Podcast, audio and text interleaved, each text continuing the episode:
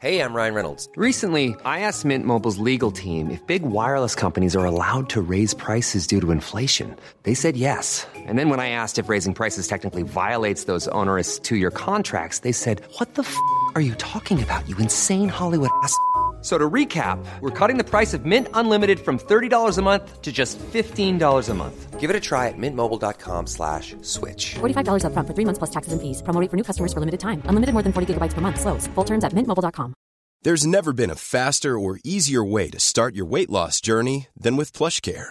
PlushCare accepts most insurance plans and gives you online access to board-certified physicians who can prescribe FDA-approved weight loss medications like Wigovi and Zepbound for those who qualify.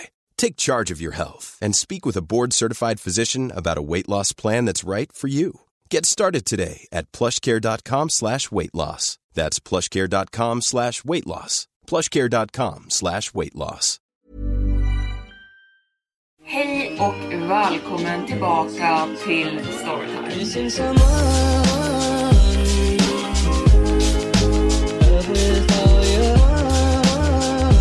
Hej och välkommen tillbaka till Storytime-podden med mig, Evelin Blomfelt.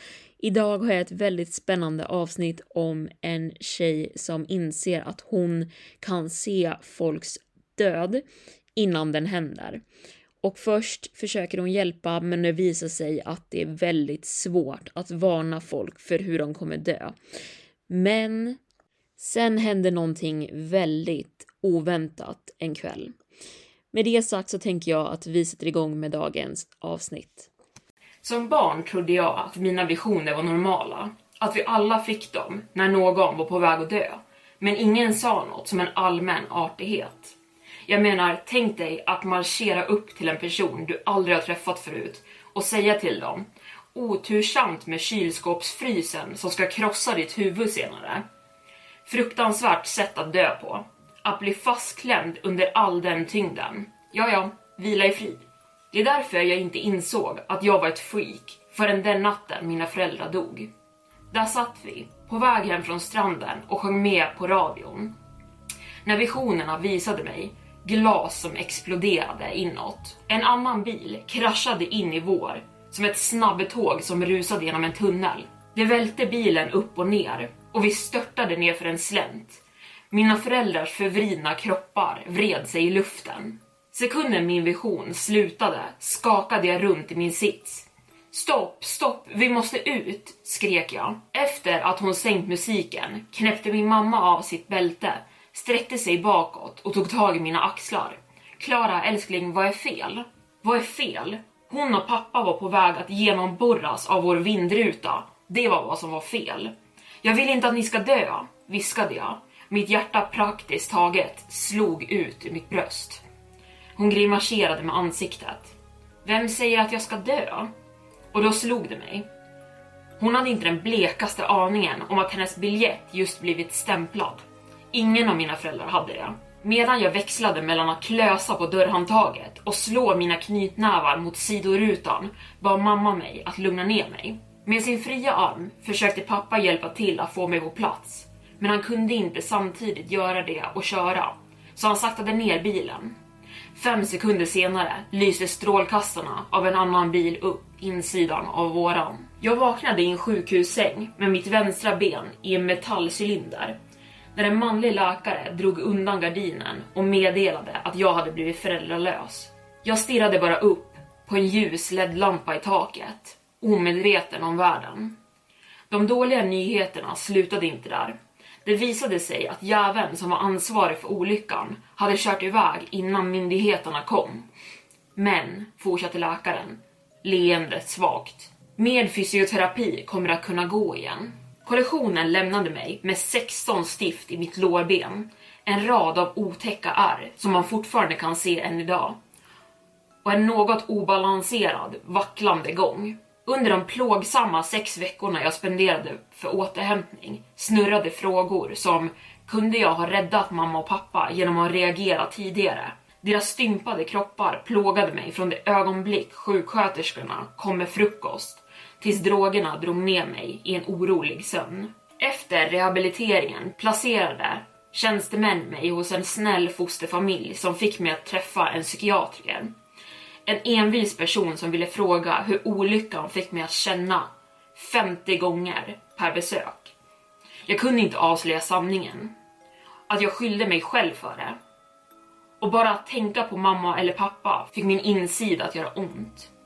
Varje minne av dem hade blivit sammanflätat med skulden. I slutet av en session uppmanade terapeuten mig att leva mitt liv på ett sätt som skulle göra dem stolta.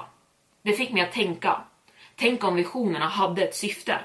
Tänk om den här förmågan kunde göra någonting gott. Människorna jag brydde mig om var bortom räddning, uppenbarligen. Men andra behövde fortfarande hjälp. Är inte det hur Batman började? Att hitta någon att rädda visade sig vara tuffare än man skulle tro. De första veckorna stötte jag bara på människor vars dödsannonser snart skulle läsas som dog av naturliga orsaker. Men sen, efter skolan en eftermiddag, promenerade några äldre tjejer förbi mitt skåp. Vilket utlöste en specifik otäck vision. Jag såg den blonda tjejen längst fram i ett rökfyllt rum, kvävandes på tjocka svarta rökmoln, medan hon febrilt slog sina nävar mot en orörlig trädörr. Så slickade nakna lågor hennes hud tills varje centimeter av exponerad hud bubblade och kokade. Precis när hennes ögonbollar smälte ur sina ögonhålor befann jag mig tillbaka vid skåpet i skolan. Jag halssprang efter gruppen, så snabbt som mitt svaga ben tillät. På väg mot huvudentrén skröt Blondie om sin familjs planer att tillbringa helgen i deras stuga i skogen. Hur skulle jag övertyga henne om att inte åka? Jag väntade tills gruppen skildes åt på skolgården innan jag knackade den blonda tjejen på axeln. Hon vände sig mot mig. Hej, så um, jag hörde att du ska till en stuga i helgen. Ja, jag känner en kille, eh, jag kände en kille som dog i en av dem. Vi båda stod tysta. Tystnaden blev obekväm. Den började brinna. Okej, okay. hon mumlade tyst freak när hon vände sig bort från mig. Skräckslagen att jag redan hade förstört min chans blockerade jag hennes väg. Det är bara det, jag har hört att de där sakerna kan vara farliga, du vet, allt det där trät. Runt omkring oss avtog samtalen när elevernas huvud vreds i vår riktning. Blondie cirkulerade runt mig, hennes gröna ögon vida av pinsamhet och bröt ut i ett joggingsteg. Mina benmuskler snurrade och ryckte i takt med hennes hastighet. Ni kanske inte borde åka, jag menar, varför ta risken? Men försvinn från mig din tönt, skrek hon när hon rusade förbi grinden. Kolla åtminstone rökdetektorerna när du kommer dit, ropade jag efter henne när hon försvann. Den helgen passerade jag tiden med att stirra upp på mitt sovrumstak i timmar i sträck. På måndagen kallade rektorn till en särskild sammankomst och mina kinder var genomvåta av tårar innan han ens närmade sig podiet. Branden tog livet av både den blonda tjejen och hennes yngre syster Skolans minnesstund lockade en massiv uppslutning och att vara omgiven av den djupa sorgen kändes som en kniv som vred sig mellan mina reben. En ständig påminnelse om att jag hade misslyckats, igen. Detta gjorde mig ännu mer bestämd att rädda nästa liv. Tre veckor senare i matbutiken dök ett tillfälle upp i form av en tunn kassör som höll på att ramla ner från sin stege. Jag rusade ner längs gången, men innan jag ens hade tagit tio steg vacklade mannens fötter från sida till sida. I ett desperat försök att förbli upprätt snurrade han sina armar runt en kollapsande närliggande hylla. Men till slut vann gravitationen. Det kaklade golvet krossade hans skalle som ett ägg. Sen sipprade blod och bubblig gul vätska ut från underkroppen och blandades samman. Under tiden stod jag bara där, nedslagen. Ett mönster framträdde snart. Den drunknade flickan drogs bort innan jag kunde dra upp henne ur floden. En socialarbetare som höll på att bli knivhuggen gav mig fingret eftersom jag bad honom att skynda hem, men inte kunde förklara varför. Och ambulanspersonalen misslyckades med att återuppliva den äldre mannen som led av en hjärtattack på parkbänken, även om de, tack vare mig, kom tio sekunder efter att han började gripa tag i sitt eget bröst. Oavsett vad jag gjorde Oavsett hur hårt jag försökte blev visionerna alltid sanna. Alltid. När jag knappt ryckte till när en kassör höll på att bli skjuten i ansiktet för den magra växeln i hans kassa blev det smärtsamt uppenbart att jag hade förlorat allt hopp av att hjälpa till. Förlåt mamma, förlåt pappa. Visade sig att min förmåga inte kunde gynna andra alls. 15 år senare, vid tiden min 30-årsdag började närma sig, hade jag startat en anständig IT-karriär och betalat av en mysig lägenhet. År av fysioterapi hade nästan läkt mitt ben och jag kunde gå obemärkt, även om jag fick krypningar och nålar längs mitt lårben om jag stod still för länge. De skuldkänslor över mina föräldrars död avtog aldrig och som ett resultat undvek jag stora folkmassor och sammankomster på grund av visionerna av alla de snart döda kropparna. Tills en bizarr vision förändrade allt. Det var den 20 årsdagen av olyckan och jag hade smugit mig in på en sportbar för att utföra min årliga ritual, att dränka hemsökta bilder från kollisionen i ett shotglas. Men jag hann knappt hitta en lugn plats i hörnet när en välklädd man närmade sig mitt bord och sa Hej där älskling. Hans utseende utlöste en vision, vilket överraskade mig. Den här killen såg välskött ut och han kunde inte varit äldre än 40. Vanligtvis personer som passade den beskrivningen dog på konstiga och ovanliga sätt. Kanske hade han en oupptäckt lungsjukdom eller ett hämndlystet ex som ville ha hämnd. Min vision avslöjade inte något av de sakerna. Istället visade den honom på knä i ett fönsterlöst rum bredvid en lädersoffa.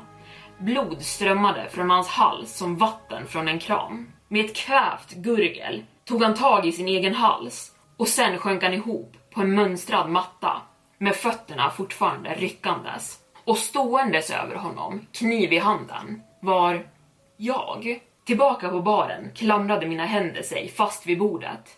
Vem var den här killen? Var ägde mötet rum och varför i helvete skulle jag döda någon? En förnuftig röst i mitt inre uppmanade mig att gå därifrån. Att springa rakt ut genom dörren. Om någon annan försökte med den där älskling-raden hade de fått ett väldigt otrevligt svar tillbaka. Men jag behövde svar, så jag tvingade fram ett leende och tittade upp. Kan jag köpa dig en drink? frågade mannen med ena ögonbrynet höjt. Peter hade en spetsig näsa, brunt hår och mörka ögon. En snygg kille utan tvekan. Han arbetade som advokat, yngsta partnern i sin firmas historia och hans favoritämne var han själv. Det passade mig. Jag gav honom ett falskt namn som han förmodligen glömde tio sekunder senare. Du ser bekant ut, sa han efter sin tredje whisky. Har vi träffats förut? Tror inte det. Måste tänka på någon annan då. Medan han skämtade med de stammisar och meddelade en runda på mig till en kör av jubel studerade jag varje rörelse han gjorde. Från hans smak på öl eller hur generöst han dricksade skulle avslöja varför han förtjänade en dödsdom. Vill du följa med hem till mig? frågade han när bartendern ropade sista rundan. Jag borde ha hittat på någon halvhjärtad ursäkt och smitit iväg. Men det måste finnas någon information jag hade missat. Kanske jobbade Peter som seriemördare? Om så var fallet hade jag inte en skyldighet att undersöka det här då. Nu berusad körde han oss till ett ställe i en fin blå Porsche. Hey, I'm Ryan Reynolds. Recently, I asked Mint Mobile's legal team if big wireless companies are allowed to raise prices due to inflation. They said yes. And then when I asked if raising prices technically violates those onerous two year contracts, they said, What the f are you talking about, you insane Hollywood ass? F- So to recap, we're cutting the price of Mint Unlimited from $30 a month to just $15 a month. Give it a try at mintmobile.com slash switch. $45 upfront for three months plus taxes and fees. Promo rate for new customers for limited time. Unlimited more than 40 gigabytes per month. Slows. Full terms at mintmobile.com. There's never been a faster or easier way to start your weight loss journey than with PlushCare. PlushCare accepts most insurance plans and gives you online access to board-certified physicians who can prescribe FDA-approved weight loss medications like Wigovi and Zepbound for those who qualify. Take charge of your health and speak with a board-certified physician about a weight loss plan that's right for you. Get started today at plushcare.com slash weight loss. That's plushcare.com slash weight loss. plushcare.com slash weight loss. If you thought the only way to get a more defined jawline with natural looking results was through surgery, think again. Juvederm Volux XC is a non surgical injectable gel filler that improves moderate to severe loss of jawline definition and can help you achieve natural looking results with little downtime. Even better, this improved definition lasts up to one year with optimal treatment. No maintenance required. Improve jawline definition for a smooth, sculpted look with Juvederm Volux XC. For important safety information and to find a licensed specialist, visit juvederm.com. That's J U V E D E R M.com. Not for people with severe allergic reactions, allergies to lidocaine, or the proteins used in Juvederm. Common side effects include injection site redness, swelling, pain, tenderness, firmness, lumps, bumps, bruising, discoloration, or itching. There's a risk of unintentional injection into a blood vessel, which can cause vision abnormalities, blindness, stroke, temporary scabs, or scarring. Talk to a licensed specialist to find out if it's right for you. Millions of people have lost weight with personalized plans from Noom, like Evan, who can't stand salads and still lost 50 pounds. Salads, generally, for most people, are the easy button, right? For me, that wasn't an option. I never really was a salad guy. That's just not who I am. But Noom worked for me. Get your personalized plan today at Noom.com. Real Noom user compensated to provide their story. In four weeks, the typical new user can expect to lose one to two pounds per week. Individual results may vary. Den var enkel. Stanna kvar tillräckligt länge för att upptäcka vilken mörk hemlighet han bar på och sen lämna. Om något misstänksamt dykt upp skulle jag meddela polisen. På så sätt skulle det inte finnas någon risk för problem. Hur svårt kunde det vara att inte skära upp någons strupe? Peter ledde mig längs entréhallen och ner för en smal trappa. När källardörren svingades upp kvävde jag ett skrik i min strupe. Vi hade kommit in i rummet från min vision. Kanske hade jag kommit för att möta mitt öde. Med handen mot min rygg styrde Peter mig förbi den mönstrade mattan mot en hemmabar belyst i varm röd belysning av en neonskylt. Från under disken tog han fram en skärbräda och en vass kökskniv. Samma kniv som framtida jag slaktade honom med. Mina ögon stannade klistrade vid knivens ägg medans han skar limeklyftor och hällde upp tequila shots. Vi skålade innan vi flyttade till den fina lädersoffan där min kompanjon drack öl efter öl. Jag höll mig till min, förblev nykter och kontrollerad. Han lyckades med en hel timme av skamlös skryt innan hans huvud sjönk framåt mot bröstet. Alla bitar hade fallit på plats. Kniven, mattan, det försvarslösa offret.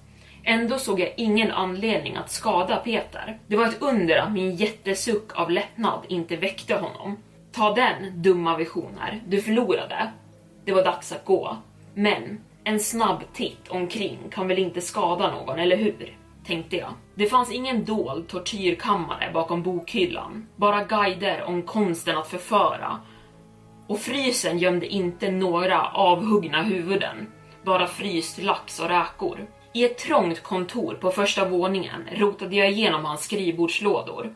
Och precis när det kändes som att allt detta hade varit ett gigantiskt slöseri på tid fastnade mina ögon på en hög av tidningsklipp. Den första rubriken lydde Två döda i bilolycka. Smitningsolycka. Bredvid fanns en bekant bild. Vraket mina föräldrar dog i. Mina händer rafsade febrilt genom högen. Totalt hade Peter samlat 17 artiklar om kollisionen och den efterföljande utredningen. Under dem låg ett kuvert med ett namn klottrat över framsidan. Mitt namn. En förnuftig röst i någon tyst del av mitt sinne bad mig att gå därifrån. Att glömma det jag hade sett och bara gå. Jag viftade bort tanken, tog ett långsamt, stadigt andetag och rev upp kuvertet. Brevet började med Kära Klara, det är något jag måste bekänna. På natten dina föräldrar dog körde jag full längst. Dessa ord drog mig tillbaka till olyckan. Fick mig att återuppleva känslan av säkerhetsbältet som tryckte mig på plats medan mamma och pappas kroppar kastades mot instrumentbrädan och taket. Peter dödade mina föräldrar. Jag hade hittat hans erkännande. Brevet förklarade hur han undvek fängelse eftersom att han kom från en rik familj Hans far hade varit borgmästare vid tiden det hände och han hade känt några ledande utredare vid tiden. Han hörde att jag hade överlevt och övervägde att ta kontakt under årens lopp.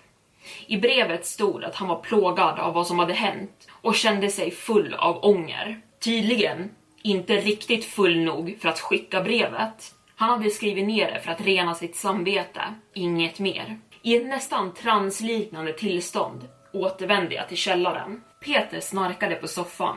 Bara vagt medveten om mina egna handlingar gick jag runt baren, tog kniven och placerade mig bakom mina föräldrars mördare. Hans äckliga whiskyandetag immade upp kniven. Mina händer började skaka. Ville jag verkligen gå igenom med det här? Förtjänade han verkligen att dö? Är det vad mamma och pappa skulle ha velat? Jag tystade de grälande rösterna i mitt huvud, stängde ögonen och tog ett långt, stadigt andetag. Nej, två fel gör inte ett rätt. Bättre att ta breven och anmäla skiten. Skulle detta åstadkomma mycket? Osannolikt. Det var säkert bättre än alternativet. Jag började gå mot dörren. Jag hade tagit mindre än fem steg när Peter rörde på sig. Hej, du ska väl inte gå redan? Vad är det där? När jag äntligen snurrade runt hade han redan rest sig upp. De bruna ögonen flög mellan mig och brevet. Varför har... Varifrån kom... Av alla möjliga ursäkter som kom till mig kändes ingen vettig. När det äntligen gick upp för Peter var han kände igen mig från tidigare blev hans ansikte vitare än det vita pappret jag höll i och hans mun blev vidöppen av chock. Troligen såg han en likhet med ett gammalt familjefoto som publicerades efter olyckan. Och det var därför han känt igen mig i baren. Hans händer sköt upp i en undergiven gest. Okej, okay, lugna ner dig. Med kniven utsträckt försvarande frös jag snabbt. Fan ta dig. Nerverna i mitt ben gick vilda av fruktansvärda, brännande sensationer. Medan jag staplade bakåt mot trapporna sa Peter Lyssna, Klara. Inte en dag går förbi. Tyst! Våga inte ens, väste jag. Han svalde en klump. Jag ska göra det här rätt, jag lovar. Varför lägger du inte ner kniven och så kan vi prata om det? Förslaget att detta kunde pratas ut fick mig att fnysa. Jag sa, dra åt helvete, jag tar brevet med mig. Tillsammans med din lilla scrapbook där uppe. Var det här din plan hela tiden? Röt han. Hans självömkan byttes ut mot ilska. Få mig full och sen snoka runt. Hur länge har du planerat det här? Fortfarande bakåtvandrande skar jag i luften och tvingade honom ett halvt steg tillbaka. Kniven kändes bra i min hand. Kraftfull. Var inte dum. Inget av det här skulle hålla i en domstol. Ge mig kniven så kan vi lösa det här som två. Skrämd och knappt kunnandes formulera en tanke så lydde jag nästan tills en hemsk bild av skitstöveln som plockade upp sitt blåslagna, svullna huvud från ratten gled in i mitt huvud. Jag såg honom långsamt avslöja mina föräldrars sönderslagna kroppar som låg utspridda över 20 meter asfalt innan han skyndade sig hem för att ringa sin pappa som ringde polischefen. Rationella vuxna. Jag kan ge dig pengar eller smycken, en ny bil vad du än vill, bara med förnyat självförtroende, sa jag. Det enda jag vill ha, Peter, är att se dig i en orange jävla overall. Min häl träffade bottentrappan. Under den korta stunden mina ögon flackade bakåt kastade skitstöveln sig framåt mot mig. Jag ska fan döda dig, väste han genom tänderna. Hans händer klämde åt mina handleder tillräckligt hårt så att fingertopparna borrade sig in i huden. Vi brottades runt i rummet, kollapsade hyllor och kraschade mot baren en gång. Två gånger. Mina föräldrars leende ansikten flimrade förbi mina ögon, åtföljda av tankar om hur det här var den sista gången jag någonsin skulle göra dem besvikna. Efter att han hade mördat mig skulle Peter utan tvekan ringa sin far, som skulle anlita två hantlangare för att dumpa min kropp. Båda av oss flög sidledes på kollisionskurs med soffan och för ett ögonblick flimrade världen till. Vi slog i golvet hårt. Kniven landade mitt emellan oss på mattan. Vi famlade efter den. Jag skakade av panik och adrenalin. Han kämpade för att återfå balansen. I en enda smidig rörelse ryckte jag åt mig bladet bortom skitens räckhåll, justerade mitt grepp och sedan högg jag den spetsiga änden i hans hals. När min hand ryckte loss den förvandlades den tunna blodfläcken till en rasande spray. En del kom till och med in i min mun. Motbjudande varm. Peter försökte tala, men inga ord kom ut. Bara en patetisk, våt gurgling. Han sjönk framåt, tungandes hängande över hakan. Och så befann jag mig plötsligt ståendes över en död kropp. I efterhand borde det förmodligen inte ha kommit som en sån överraskning för mig. Avstött av mina röda handflator drog jag mig tillbaka mot baren och gled ner på golvet, andfådd. Jag började krampa, vaggade mig själv fram och tillbaka, höll mig för att spy. Jag mådde illa och inte bara från tequilan. När jag hade återfått fattningen visade en klocka ovanför baren klockan 06.00. Någon kunde ha kommit in när som helst nu. Det skulle finnas tid för ånger senare. Först behövde jag täcka mina spår. Under mina fötter tittade jag på mattan som hade absorberat det mesta av blodet. När jag skyndade mig runt och torkade av varje yta i rummet. Efter att ha samlat ihop alla artiklar om olyckan lämnade jag till fots och dumpade kniven i en container flera mil från brottsplatsen. Sen skyndade jag mig hem för att läsa bekännelsen en gång till innan jag eldade upp den. Tillsammans med Peters skattkista av elände. De närmaste dagarna passerade i en virvelvind av alkohol och tårar. Som en politikers son hamnade mitt offer på första sidan. Myndigheterna uppmanade alla som hade information att träda fram. Roligt hur mamma och pappa aldrig fick sådana speciella överväganden. Efter två veckor av vrede, ångest och hysteri hade jag nästan nått punkten där jag ville erkänna. Tills något oväntat hände. Rapporter uppkom av flera fall av rattfylleri med Peter där de skadade parterna blev mutade eller hotade till tystnad tillsammans med flera anklagelser om överfall. Till slut så många att reportrarna knappt hann med dem. Det visade sig att pappan hade köpt ur det där slemmet från problem i två decennier. Gradvis försvann skuldkänslorna som hängt över mig sedan natten mina föräldrar dog. Visionerna kändes inte längre som en börda. Det var en välsignelse. En som utdelade rättvisa för andra. Efter det att utredningen avslutades och människor förlorade intresse för historien behandlade jag mig själv med en firande resa till stranden. Alla de här lyckliga familjerna påminner mig och mina föräldrars sista dag när pappa och jag hade tillbringat timmar med att bygga ett stort sandslott. Min egen hängbro. Mamma hade solat i närheten. Men när jag stod upp med anklarna i vattnet, förlorad i tankar, gick en mamma förbi med sin dotter i sina armar. En sliten man förföljde dem, tillräckligt långt bakom dem för att inte verka för misstänksam. Där kom en annan vision. I den satt modern och barnet rygg mot rygg, ihopbundna tillsammans i en insektsinfesterad lägenhet. Deras käkar inlindade med silvertejp. Den leende mannen lutade sig över dem. Hans högra hand smekte den skrämda flickans kind. Men ett baseballträ anslöt sig plötsligt med baksidan av hans skalle, vilket fick honom att krascha ner på det träiga golvet med ett dånande ljud. Jag ger dig tre gissningar på vem som tog den swingen. Tillbaka på stranden såg jag alla tre försvinna längs stranden i en inre konflikt. Att gå efter dem innebar att spela rätt i visionens händer. För att inte tala om att avbryta mitt firande. Men å andra sidan kunde jag verkligen passera upp en annan chans att göra mina föräldrar stolta. Och där var Storytime slut för denna gång. Alltså vilken queen. Jag fick nästan rysningar av slutet för jag tyckte det var så himla bra. Att hon blev lite som en superhjälte där på slutet. Men jag hoppas att ni har tyckt om dagens avsnitt. Vi hörs nästa vecka. Tack för att ni har lyssnat. Hejdå!